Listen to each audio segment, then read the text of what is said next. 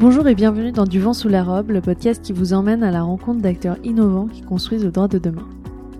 Je m'appelle Laetitia Jacquier et après avoir travaillé 5 ans et demi en cabinet d'avocat en tant que collaboratrice en droit de l'énergie, de l'environnement et de l'urbanisme, j'ai souhaité me consacrer pleinement à des sujets qui me passionnent depuis déjà quelques temps, l'innovation légale et le lien entre les nouvelles technologies et le droit.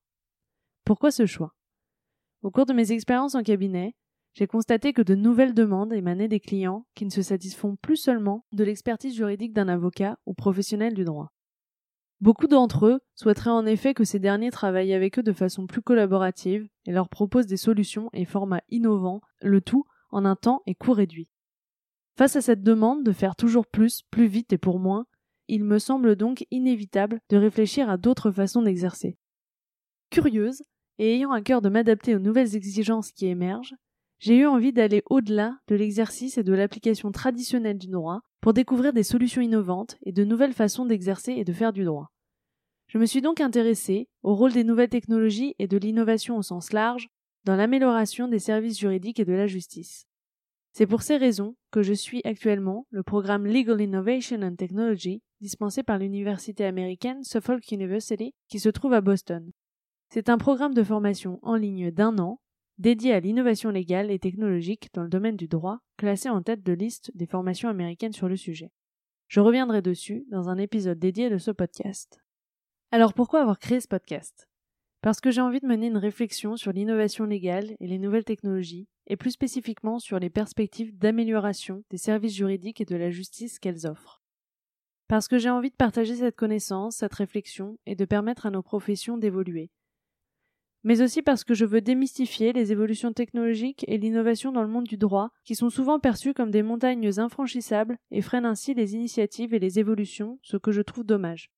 Je souhaite également montrer que les nouvelles technologies et l'innovation n'ont pas vocation à remplacer les professionnels du droit, mais simplement à les assister, à les aider à être plus rapides et efficaces, afin de dégager du temps pour des tâches à plus forte valeur ajoutée, qui constituent le cœur de leur expertise. Étant convaincu que le meilleur apprentissage se fait par l'exemple, je souhaite montrer, au travers des différents acteurs que j'interviewe, qu'il est possible d'innover dans le monde du droit. Au-delà de la simple possibilité d'évoluer, je veux surtout présenter les bénéfices concrets qui peuvent en résulter pour les professionnels du droit et comment ces derniers peuvent s'y prendre pour innover à leur tour dans leur pratique. Je souhaite également montrer que cela ne concerne pas uniquement les gros cabinets d'avocats et que chacun peut innover à son échelle.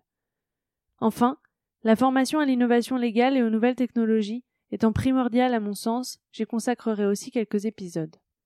Alors qui j'interviewerai? J'irai au-delà de mon expérience en cabinet d'avocat en ouvrant le débat à un vaste panel d'acteurs œuvrant dans le domaine du droit. Les personnes que j'interviewerai seront donc des fondateurs de start-up du droit, autrement appelés Legal Tech, des développeurs ou d'autres personnes travaillant au sein de ces structures, des avocats, des juristes, des magistrats, et plus généralement tout professionnel du droit qui innove dans sa pratique ou qui s'est formé à la legal tech ou l'innovation.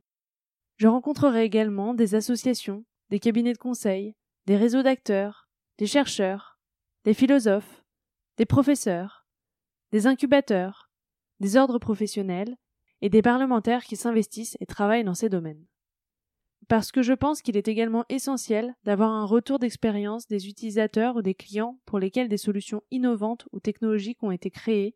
J'entends également consacrer des épisodes bonus à ces feedbacks.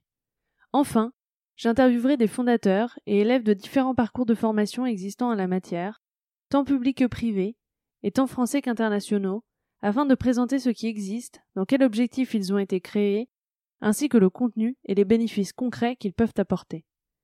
L'objectif de ce podcast est de présenter différentes approches et points de vue sur le sujet. Quel que soit votre profil, si vous êtes intéressé par l'innovation légale et les nouvelles technologies, ce podcast est fait pour vous et j'espère qu'il vous donnera envie d'innover à votre tour. Je vous donne donc rendez-vous mardi dans 15 jours pour la première interview consacrée à Alexis Debord, fondateur de Leganov et cofondateur d'Hercule The Legal Tech Agency, deux cabinets de conseil en innovation légale, puis tous les 15 jours, le mardi.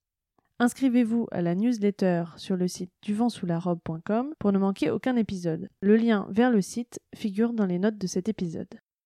Merci beaucoup et bonne écoute et surtout n'hésitez pas à me recommander des personnes à interviewer et si vous aimez mon podcast à lui mettre une super bonne note, de préférence 5 étoiles, sur iTunes et autres plateformes de diffusion, cela m'aidera beaucoup.